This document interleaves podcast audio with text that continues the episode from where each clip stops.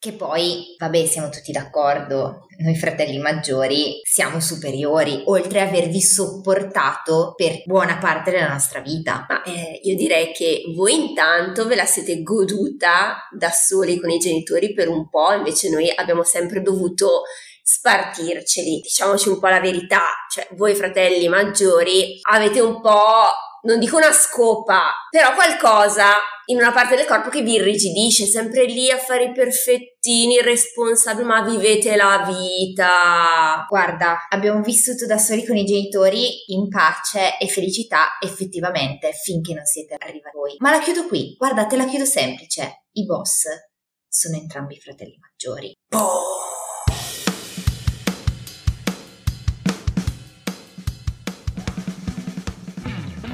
Ciao a tutti e benvenuti su Nerd Attitude, Il podcast che racconta le nostre passioni, la cultura nerd e pop. Io sono Elis e io sono Sally e anche quest'oggi siamo qui con voi per presentarvi una nuova puntata di Dateci il 5. La scorsa volta ci eravamo lasciati con un'annosa questione. Una patriottica questione. Esatto, patriottismo a go-go. E cioè, qual è il miglior film del mondo nerd ambientato in Italia? Vi avevamo dato delle opzioni e le opzioni erano Luca, Porco Rosso, Vacanze Romane, Il Postino e Il Gladiatore. E beh, che ve lo diciamo a fare, ha stravinto Il Gladiatore. Dai, Roma, la capitale, i gladiatori, ma poi, il Crow. Ma poi il gladiatore, cioè che filmone. Beh, non che gli altri fossero male, eh. No, assolutamente, però io il gladiatore me lo porto nel cuore. E questa volta avete imparato dai vostri errori e siete tornati a votare quello che volevamo noi, ma che bravi! Esatto, non ricordo se però avevamo spinto su Porco Rosso forse, solo per il fatto che i Miyazaki... Non mi sembra che avevamo spinto su niente. Esatto, li avevamo lasciati liberi esatto. e loro hanno seguito la via giusta. La giusta via. Bravi, bravi. bravi. Cioè, oddio, se votavate Porco Rosso sì. non ci arrabbiavamo, eh. Però il gladiatore, dai, cioè porta in alto il nome del nostro paese. Se lo merita, se lo merita. Quindi, archiviata l'annosa questione che questa volta non ha avuto interferenze di terzi, non ci sono stati boicottaggi. Siete anche stati bravissimi, avete votato una sola volta. Cioè, fierissime di voi. Mamma mia, stanno bravi, crescendo. Bravi. Veniamo invece al tema di questa nuova puntata.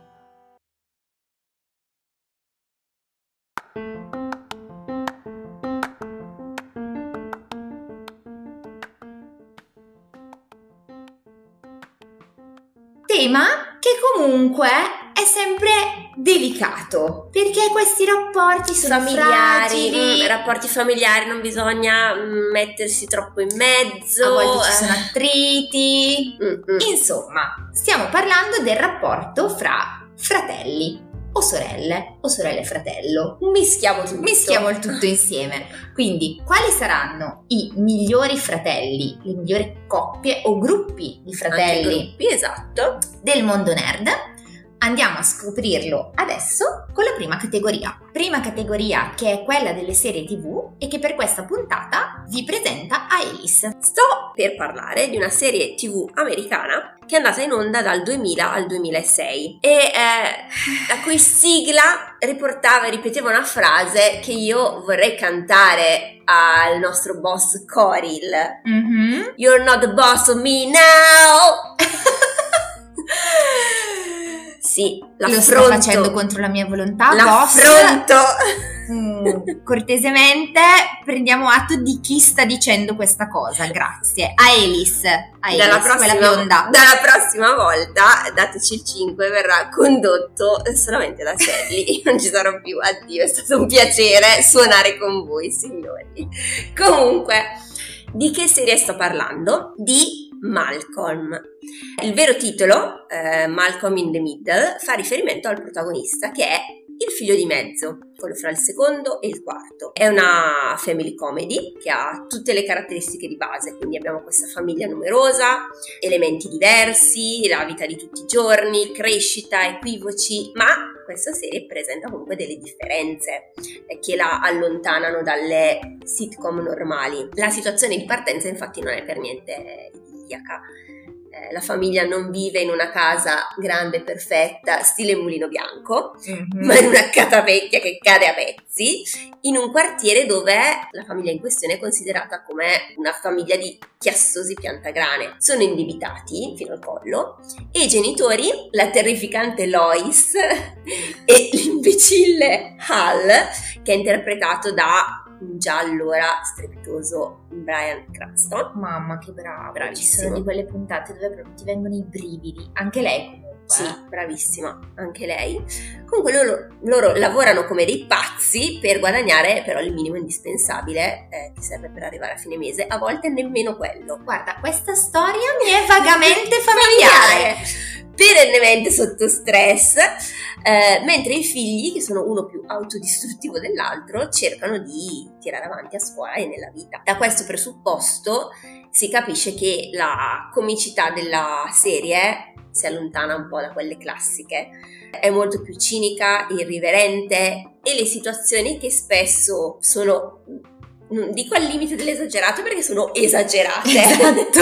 e incredibili, sorpassano. sorpassano questo limite, servono a fare una gran bella critica, che è nemmeno tanto sottile, di quello che era e anche è adesso il sistema capitalistico americano, dove chi ha dei meriti eh, non ottiene mai quello che gli spetta è un sistema crudele, corrotto, dove però l'unione familiare può riuscire a far andare avanti. Parlando quindi di famiglia, quindi fratelli, che è quello che interessa a noi, questi fratelli che sono così diversi e al tempo stesso speciali. Mm-hmm. Abbiamo Malcolm, che era interpretato da Frankie Muniz. Eh, che ha fatto? Sai che eh, ho visto delle foto ultimamente, ma foto di lui sposato, forse ha avuto anche un bambino. Così, ha lasciato magari, non lo so, so non siamo informate. Eh, riesce comunque ad essere razionale e spericolato al tempo stesso, egocentrico ma anche gentile, mosso da buone intenzioni.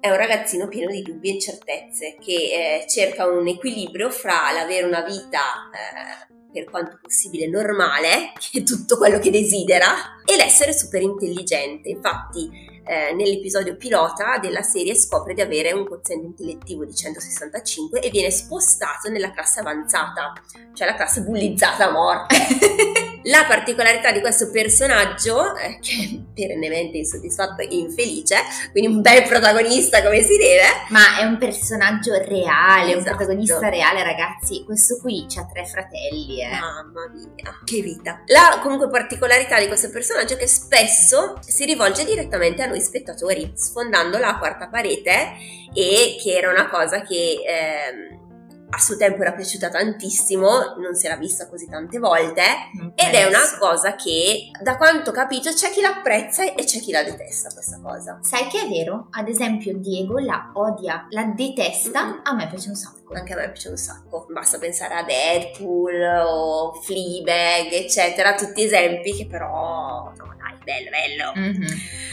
Passiamo agli altri due cuccioli di casa. Riz, che è il maggiore di Malcolm, quello subito sopra, è un bullo violento.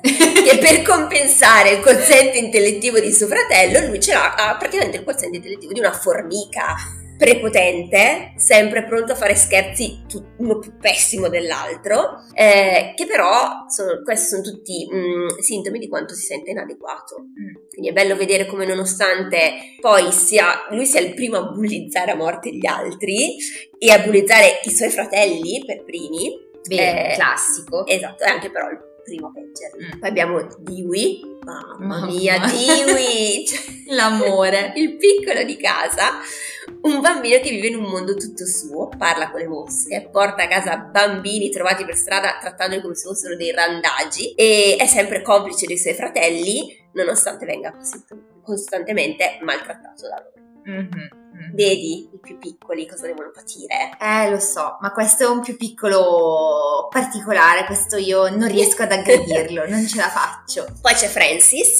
che è il maggiore, che non troviamo a casa, il primogenito, perché la serie inizia con lui che è stato spedito all'Accademia Militare dopo l'ennesimo atto vandalico è un ribelle dal cuore d'oro, idolatrato dai suoi fratelli, che lo vedono come un vero esempio a cui aspirare. Cosa che ho scoperto, cioè io non so come avrete iniziato a capire, io non so se di questa cosa la sapevo e l'ho dimenticata o se non la sapevo proprio. È più probabile la 1, eh? Io ve lo dico. C'è un quinto, fa- un quinto figlio, eh? Un quinto figlio. Come? Nasce, cresce, vive, non muore, no, non muore. Però ehm, non so in che stagione, ma in una penultima, forse ultima, nasce, eh, c'è un nuovo arrivo. Sai che però adesso che me lo dici, in effetti, mi stanno venendo alla mente delle scene. Può essere che Dei l'avessimo flash. rimosso. Dei flash. Ecco, vedi che non era il minore? il radar, il radar. di lui non è più il minore, No, no. quindi va È bene. Mm. Però la cosa meravigliosa è però vedere come, nonostante la totale disfunzionalità di questa famiglia che vive nello stress e nel caos più totale, la serie riesca a raccontare sì i difetti, ma anche i pregi di questi fratelli, eh, facendo vedere come, nonostante ci siano momenti in cui si detestano il più Mhm. delle volte e si fanno dei ogni, di fondo l'intensità del loro attaccamento riesce a superare tutto. Quindi noi questa serie ve la consigliamo proprio Straconsigliamo. si ride fino alle lacrime. Eh, io l'ho fatta scoprire eh, da poco a eh, mio marito e mi sta piacendo molto, visto dai. che si trova su Disney Plus. Ah, Se non erro, Disney Plus ci sono tutte urge le il stagioni. rewatch. Assolutamente. Quindi i nostri eh, migliori fratelli nel campo delle serie TV sono i fratelli senza cognome. Perché? I fratelli Malcolm.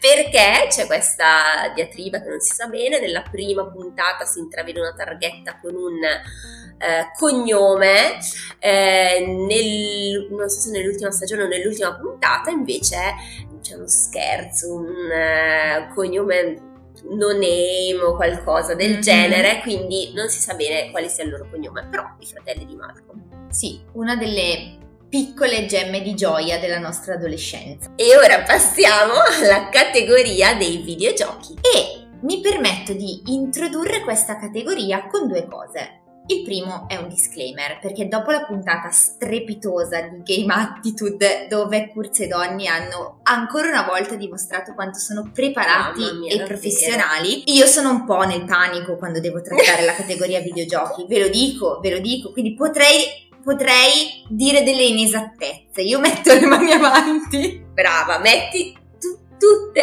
le metto anch'io così, tutte le nostre mani per avanti. sicurezza e tra l'altro non si vede ma le stiamo mettendo davvero. come due scimmie davanti allo schermo del PC. Bravissime. Detto questo, inizierei dicendo che nella vita ci sono domande esistenziali che prima o poi ciascuno di noi si fa. Ad esempio, da dove veniamo? Ma Essere o non essere? eh, dipende.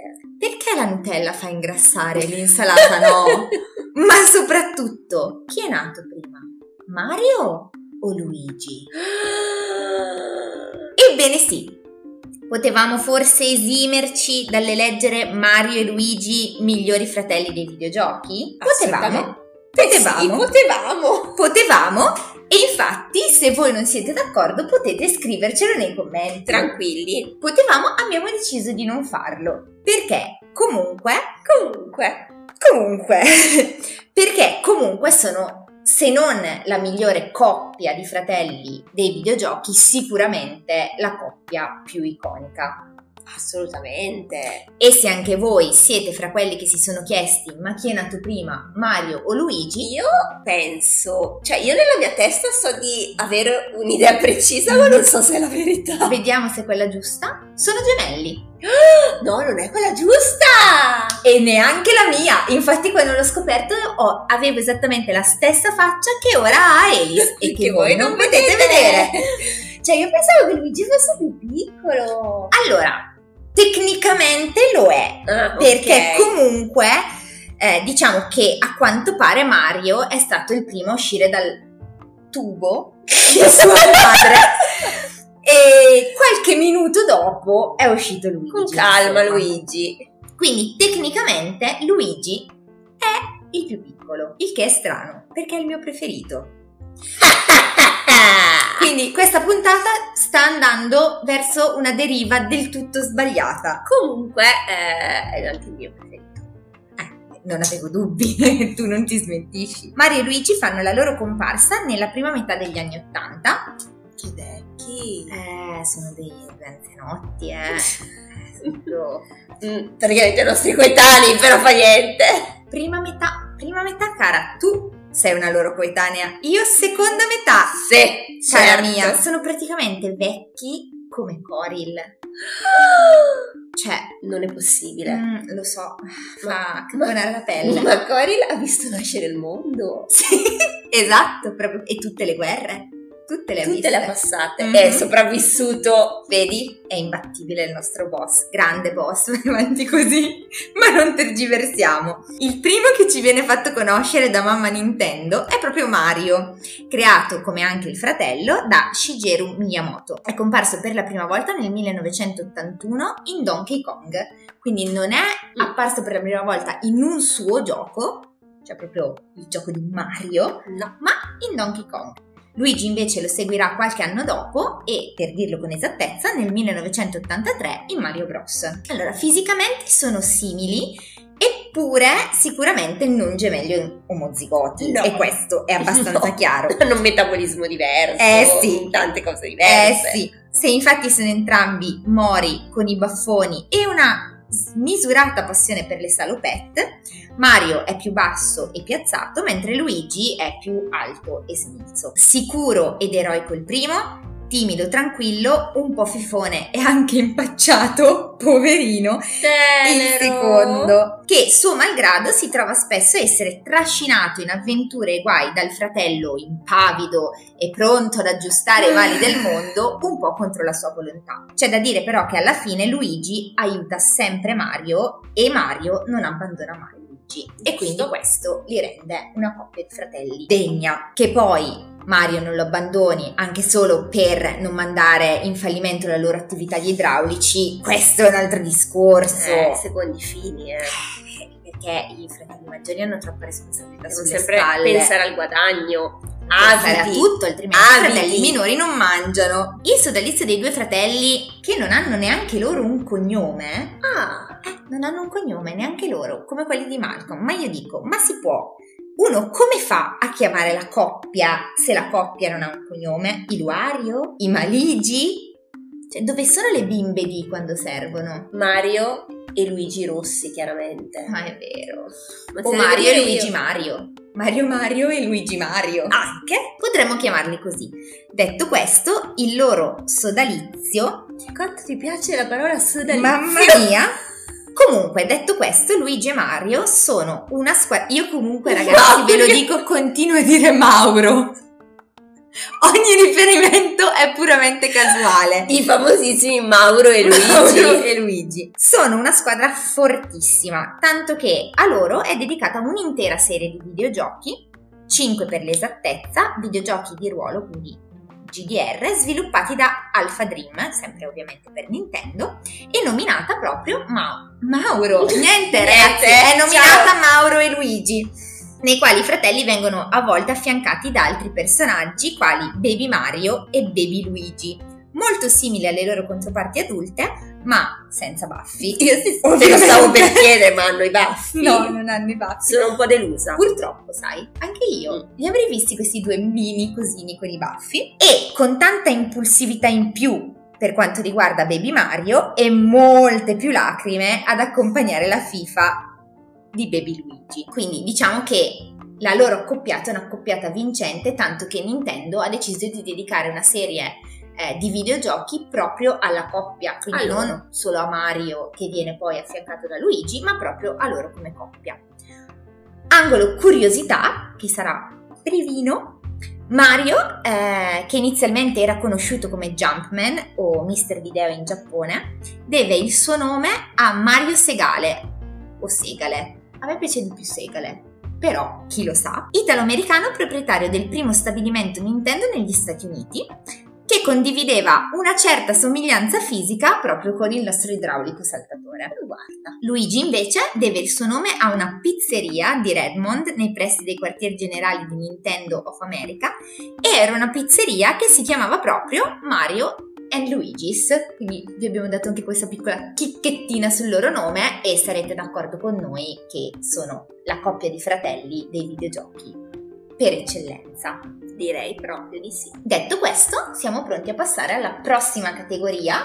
A Elisa, sei pronta? Certo. E la categoria è il mappazzone.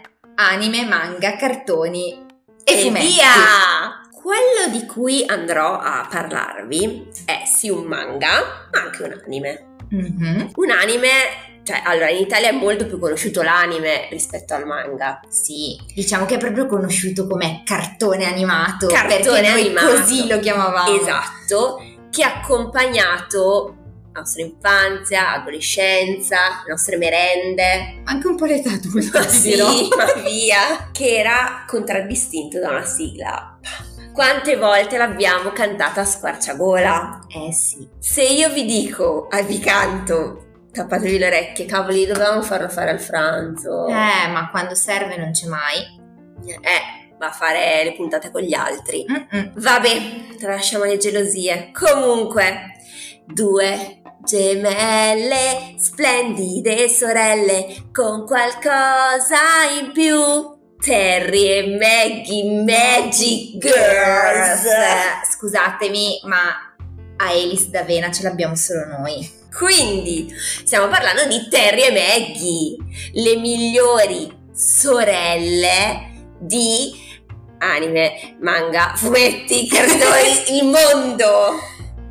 E anche qui gemelle. Basta. Abbiamo una passione per i gemelli. Io sì, da sempre. Sì, tu sì, da sempre, è vero. Sì, ho questa fascinazione verso i gemelli. Avrò una gemella scomparsa da qualche parte? Chi può dirlo? Kurz sarà il mio gemello e non mio fratello? Chi può dirlo? Dubito, Invecchiato però- male rispetto a me, però va bene. Comunque, stiamo parlando in realtà non di Terry e Maggie, però stiamo parlando di Miracle Girl, un manga shoyo scritto e disegnato da Nami Akimoto, pubblicato dal 90 al 94. Mentre l'anime composto non piangere, no, non piangere. La vecchiaia non piangere. C'è sempre, chi è sempre messo, così. c'è sempre chi è messo peggio così. di noi, non Hai preoccuparti. ragione. L'anime, composto da 51 episodi, è stato trasmesso dal 93 in Giappone. Eh, in Italia è arrivata prima la serie animata nel 96 e il manga un anno dopo, nel 97, eh, pubblicato sulla famosissima, penso di di essere stata una delle poche a comprarla, però No, bene, dai.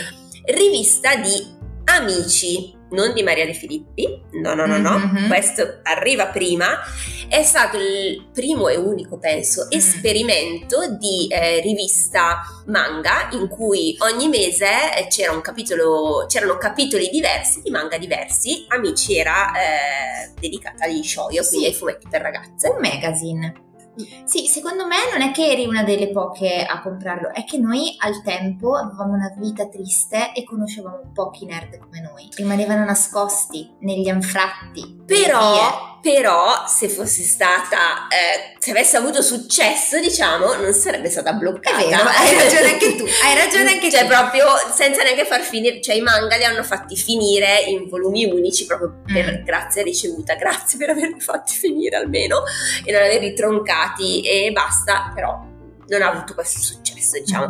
Secondo me adesso se l'esperimento dovesse essere riproposto, l'esito non sarebbe così negativo, secondo me. Devo dire che non so se sarai fan di questa, mm, di questo format, di questa tipologia di fruizione Mamma mia, che parole Mamma mia. difficili! l'enciclopedia dei manga perché avere un solo capitolo e dover aspettare una settimana per leggere il capitolo dopo No, una settimana. un mese Un mese. un capitolo al mese ma tu Ma sei però tanti pazza, diversi. ma tu sei pazza No, già funziona così con. Explosion e no non, è- non fa per me io devo avere un po' più di ciccia Comunque, Terry e Maggie in realtà non sono Terry e Maggie, ma sono Tomomi e Mikaze Bugiarda.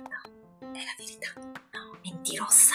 Sono due gemelle che hanno dei poteri particolari, infatti possono comunicare telepaticamente fra di loro e sono in grado di teletrasportarsi. Come? No, no, no, no, non intrecciando i mignoli. No, ma tenendosi per le mani. Ah sì, manga, hai detto manga. Sì. Esatto, mentre nel cartone si tenevano per i mignoli, no, nel manga i mignoli no, teniamoci per le mani che è anche un po' più sicuro visto che spariamo e riappariamo di qua e di là. In effetti. Le due sono consapevoli dei loro poteri fin da piccole, eh, ma li hanno sempre usati un po' senza dar loro eccessiva importanza per arrivare in orario a scuola, per scambiarsi di posto, eccetera. Se la prima parte del manga è incentrata mm, sulla vita di tutti i giorni, sulle vicende sentimentali, perché vi ricordiamo che hanno due fidanzati davvero innamorati, poi si passa alla parte di trama un po' più complessa, legata ad un regno, il regno di eh, Diamas o Diamante in Mhm. Europa, a cui le due sono legate senza saperlo. Ma parliamo delle nostre due eroine. Terry Tomomi, la gemella dai capelli corti. È un maschiaccio. Mm. È la sportiva delle due, è una capra a scuola, Mhm. proprio giusto per compensare, però è anche la più amichevole, espansiva, allegra e nonostante questo la più matura. È vero. Io ancora mi stupisco come, nonostante eh, la mia un po' viscerale antipatia per i personaggi femminili, personaggi non persone, personaggi con i capelli corti, io non nutro tanta simpatia, forse perché tendono a farli un po' con caratteri simili negli Mm. anime, nei manga, eccetera.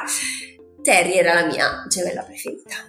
Lo ben ricordo, infatti quando noi giocavamo a Terry Sì, e Maggie, Perché giocavamo a Terry e Maggie. esatto, Sì. tu facevi sempre Terry e a me toccava fare sempre Maggie, Ma perché? tutto ciò che è più distante da me nel globo. Ma perché? Cioè, almeno nella finzione, fammi essere una sportiva!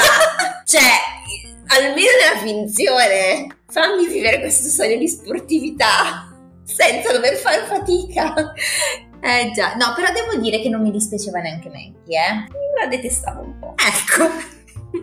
Quindi abbiamo Maggie o Mikage, una spina nel beep. La gemella dai capelli lunghi, la minore. Eh, cavoli, la minore. Ah, ai ai. No, sono gemelle, non vale. Ai ai. E allora non vale neanche con Luigi. Femminile, quindi sempre vestita con vestiti lunghi, pizzi, fiocchi. Io mi ricordo una puntata intera tutta dedicata a lei che voleva prendersi con i saldi sto vestito Sì, color fragola, ce l'ho qua nella testa, negata nello sport, Mhm. bravissima a scuola perché giustamente doveva essere il contrario l'una dell'altra. Nello sport e anche un po' nei rapporti sociali, se posso permettermi, Sì. eh. Sì, sì, sì. Anche perché lei ha sempre sta sorella, cioè ha sempre Terry, che le fa quasi da mamma. Mm-mm. E questa la fa essere un po' una viziata. Carattere deciso, ma non in senso positivo. Immatura, egoista, insopportabile. Ma voi mi chiederete chi è la mia preferita, l'ho già detto, ma dopo questa descrizione non avete dubbi. L'accoppiata con i rispettivi ragazzi è fatta a regola d'arte. Perché Tomomi ha Noda, che è un cretino. Una coppia di imbecilli, di capre, poverini. Confermo.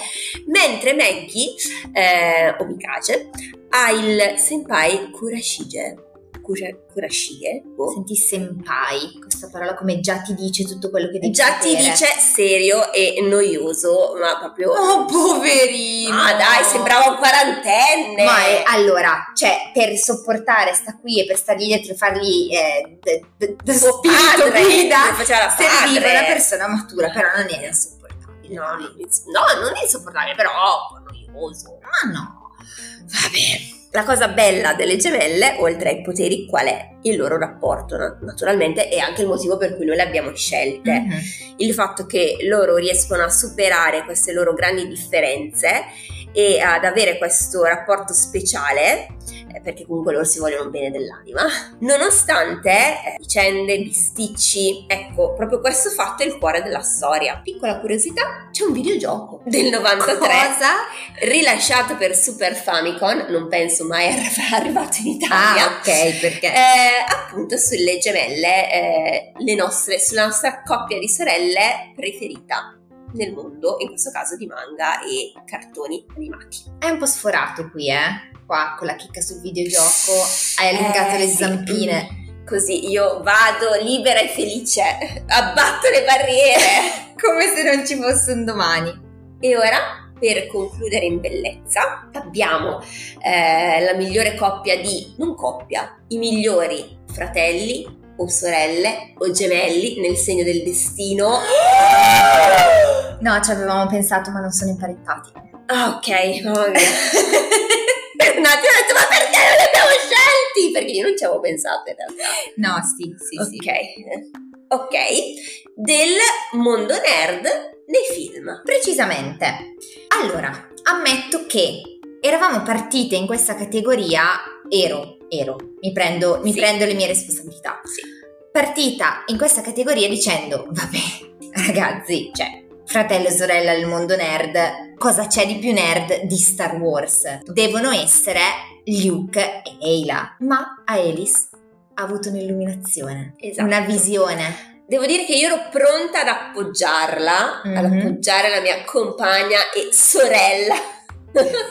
Così, Ehm, nonostante, cioè, eh, Luke e Leila mi piacciono molto, Star Wars io lo ami, ma come coppia di fratello e sorella, cioè, mm, prima lui le piace, se la bacia, poi, mm, cioè, non li vedevo proprio così, però ero pronta ad appoggiarla, ma ho avuto un'illuminazione Sì. sulla via di Damasco. Un raggio di luce dall'alto. Mi ha colpito in faccia, L'ha colpita in fatto piena perdere la vista. per restare in tema, proprio perché noi stiamo parlando di loro, dei Blues Brothers. Ragazzi, cioè i brividi, ma come, abbia- come ho fatto a non pensarci? Grazie al cielo c'è Aelis. Ma devo dire anche questo, io ho avuto come un flash e ho pensato, oh mio Dio, ma Kurz, quante menate ci tirerà se noi non scegliamo i Blues Brothers? Ma in questo caso avrebbe avuto ragione. È vero. Quindi, film del 1980 diretto da John Landis e interpretato dagli indimenticabili John Belushi ed Anna Croyd, rispettivamente i fratelli Jake ed Elwood Blues, che nei loro iconici completi neri e occhiali da sole Ray-Ban Wayfarer si prodigano per salvare l'orfanotrofio dove entrambi sono cresciuti. Per farlo decidono di organizzare una reunion del loro gruppo blues, la Blues Brothers Band, illuminati da una rivelazione, e qui stessa rivelazione che ha avuto stessa, la stessa. che Jake riceve dopo la travolgente esibizione del reverendo Cleophus James, interpretato niente po' di meno che da James Brown. Uno Vabbè, che passava di così, per caso. Da quel momento i fratelli dichiarano di essere in missione per conto di Dio. E da qua inizia, cioè questo film è eccezionale. Va bene, scusate, ci sono molto affezionata. Mi, mi pen- cioè non, non riesco a capire come ho potuto farlo. Va bene. Una missione non proprio facile comunque, non solo perché i due devono convincere i membri della band che ora hanno tutti un lavoro stabile a tornare e a rimettere su questa cosa per salvare l'orfanotrofio, ma soprattutto perché nell'impresa riusciranno a farsi inseguire dalla polizia, da una donna misteriosa armata fino ai denti, dai nazisti dell'Illinois e dai Good Old Boys, che è una band country alla quale loro avevano precedentemente rubato l'identità.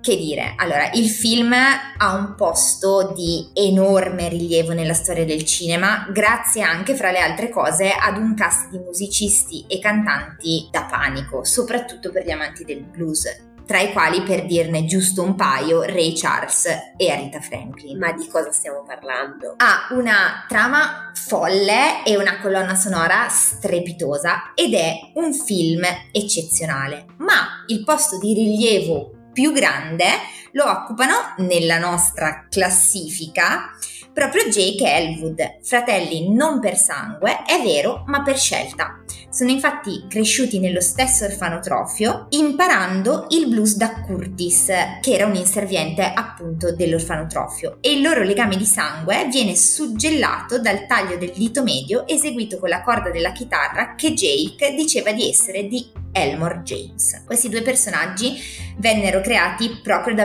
Belushi e Aykroyd negli, spe- negli spettacoli, o anzi meglio, per gli spettacoli del Saturday Night Live. E tutti i retroscena e i profili dei fratelli v- furono sviluppati proprio da Aykroyd, che poi in seguito scrisse poi la stessa sceneggiatura del film, pur non avendolo mai fatto prima di allora. Questo infatti lo portò a inserire così tanti passaggi descrittivi, particolari, paragrafi paragrafi di riprese, concetti, idee, che alla fine il copione aveva 324 pagine, che sono circa almeno tre volte quelle di un copione normale. Probabilmente succederebbe così se dovessimo fare un copione di qualcosa. Precisamente, la stessa fine farebbe. Tanto è vero che per ironizzare poi sul suo stesso lavoro, Ackroyd cosa fece? Fece recapitare il copione al produttore, il copione, no, il copione al produttore, eh, nella copertina dell'elenco telefonico, sulla quale l'autore si firmava Scriptatron GL 9000, uno scrittore automatizzato come Ackroyd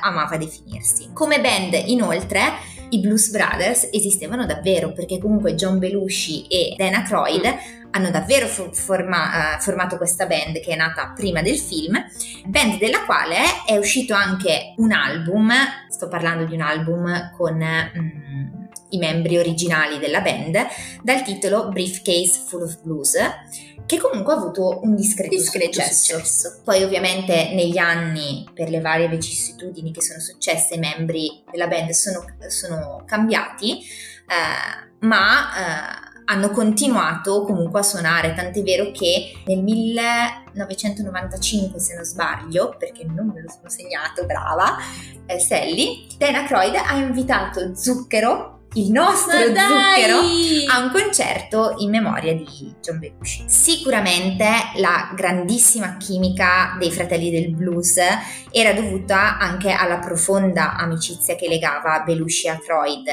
eh, che fin dal loro primo incontro nel 1973 a Toronto, dove questa amicizia si è poi trasformata anche in un solido rapporto lavorativo, si sono proprio uniti e mh, mm, non si sono più lasciati, come abbiamo già visto, fino a che la vita non ha fatto in modo che ci si resta in mezzo, si lasciassero. Come curiosità voglio solo ricollegarmi proprio a Star Wars, perché se in questa nostra classifica di importanza vitale i Blues Brothers si sono presi la loro rivincita, è vero che al botteghino non è stato così. Infatti il film uscì un mese prima, no scusate, il film uscì un mese dopo, un mese, non un mese prima, dell'Impero colpisce ancora. Un suicidio assistito. Il secondo capitolo in ordine di uscita dei film di Star Wars e questo costrinse appunto il film di Landis ad accontentarsi del secondo posto al botteghino. Oh, però, però secondo posto. Di tutto rispetto. Inoltre Carrie Fisher, la nostra Leila, che mm. avrebbe dovuto essere in questa classifica, appare in entrambe le pellicole, perché ovviamente la conosciamo in Star Wars, ma è anche nei Blues Brothers nel ruolo appunto di questa donna misteriosa, che va bene, non stiamo a dire chi è per non fare spoilers, anche se spoiler eh, di questo film. Mm. Inoltre anche Frank Oz, che nei Blues Brothers interpreta l'ufficiale che restituisce gli effetti personali a Jake in prigione, è in Star Wars il burattinaio che animava e dava la voce a Yoda. Ma dai! Tutte le altre curiosità, o comunque buona parte di esse, purtroppo hanno a che fare con la prematura scomparsa di John Belushi e sulla causa di questa prematura scomparsa. Ma noi decidiamo di non parlarne. Preferiamo concentrarci sul rapporto di Dan e John e soprattutto di Jake Elwood e su come a volte un amico, una passione in comune e l'amore possono far trovare in una persona che non condivide con noi neanche una goccia di sangue un vero e proprio fratello. E qui direi che possiamo chiudere la nostra classifica con i vos- nostri vincitori. Nostri. Anche i vostri vincitori. Sì, perché ve li, ve li mettiamo lì a forza. Esatto Potete sempre contestarci, noi ve lo ricordiamo. Certo, siete liberi di farlo. E adesso è giunto il vostro momento, il vostro grande momento. Se anche questa volta siete stati attenti, sapete che la categoria che vi abbiamo lasciato è quella dei libri. Libri che pullulano, pullulano di rapporti fraterni, di fratelli, di sorelle, eccetera, eccetera. Ma noi abbiamo deciso di raggruppare i cinque che per noi sono i migliori fratelli del mondo nerd. E fra cui voi eleggerete il vincitore assoluto. I primi fratelli che mettiamo in campo sono i fratelli Stark, dalle cronache del ghiaccio del fuoco, rispettivamente Rob, John, Sansa, Bran, Arya e Rickon. Poi abbiamo la nostalgia delle sorelle March dal libro Piccole donne John, Beth, Amy e Meg. Abbiamo poi i fratelli Pevensey dalla saga di Narnia e sono Peter, Susa, Edmund, Susa, Susan, Edmund, mancava una lettera e Lucy. Passiamo a uh, forse fino adesso quelli un po' meno conosciuti, ma io li amo. Male se è così che sono eh, i fratelli Baudelaire, Violet, Klaus e Sunny, che vengono dritti dritti dai libri, eh, dai libri di Lemony Snicket. Una serie di sfortunati eventi. Abbiamo infine, per chiudere, per tutte le romanticone all'ascolto, un grande classico, e cioè Ragione e Sentimento, con le sorelle Dashwood, Elinor, Marianne e Margaret. Ora sta a voi votare sempre con coscienza. Stavolta noi siamo state abbastanza glaciali, eh? Mm, sì, anche perché io sono indecisa. Comunque. Che io in realtà sono parecchio fra indecisa. Fra un paio, un paio mi... Mm, mannaggia. Anche io sono indecisa fra un paio, quindi vediamo chi la spunterà. Come sempre vi ringraziamo per essere stati con noi, vi invitiamo ad attivare la campanella, a lasciarci tutti i commenti che volete, sapete che se voi commentate noi siamo felici. Assolutamente sì soprattutto felici di rispondervi male. No, no, non rispondervi male, ma di, um, di avere uno scambio. Esatto, di avere uno scambio. Perfetto. E contraddirvi, ecco, il termine era contraddirvi. Detto ciò, vi invitiamo anche ad ascoltare eh, gli altri format eh, del nostro podcast, certo. che sono appunto Nerd Attitude, il podcast principale, dove in questa stagione parliamo principalmente di giochi da tavolo, Game Attitude, eh, che indovinate un po' di cosa parla, videogiochi. Things I Like, che è una puntata in solo del nostro Franz dove ci racconta tutte le cose che gli piacciono e poi ci siamo noi. Eh, cioè, Mi raccomando, non dimenticatevi di noi. E non dimenticatevi di partecipare al sondaggio e di votare una volta sola, che siete stati bravi ma non lo ripetiamo. Non fa mai male ripetere le cose due volte. Quindi vi salutiamo anche per stavolta, grazie di essere stati con noi. Ciao! Ciao!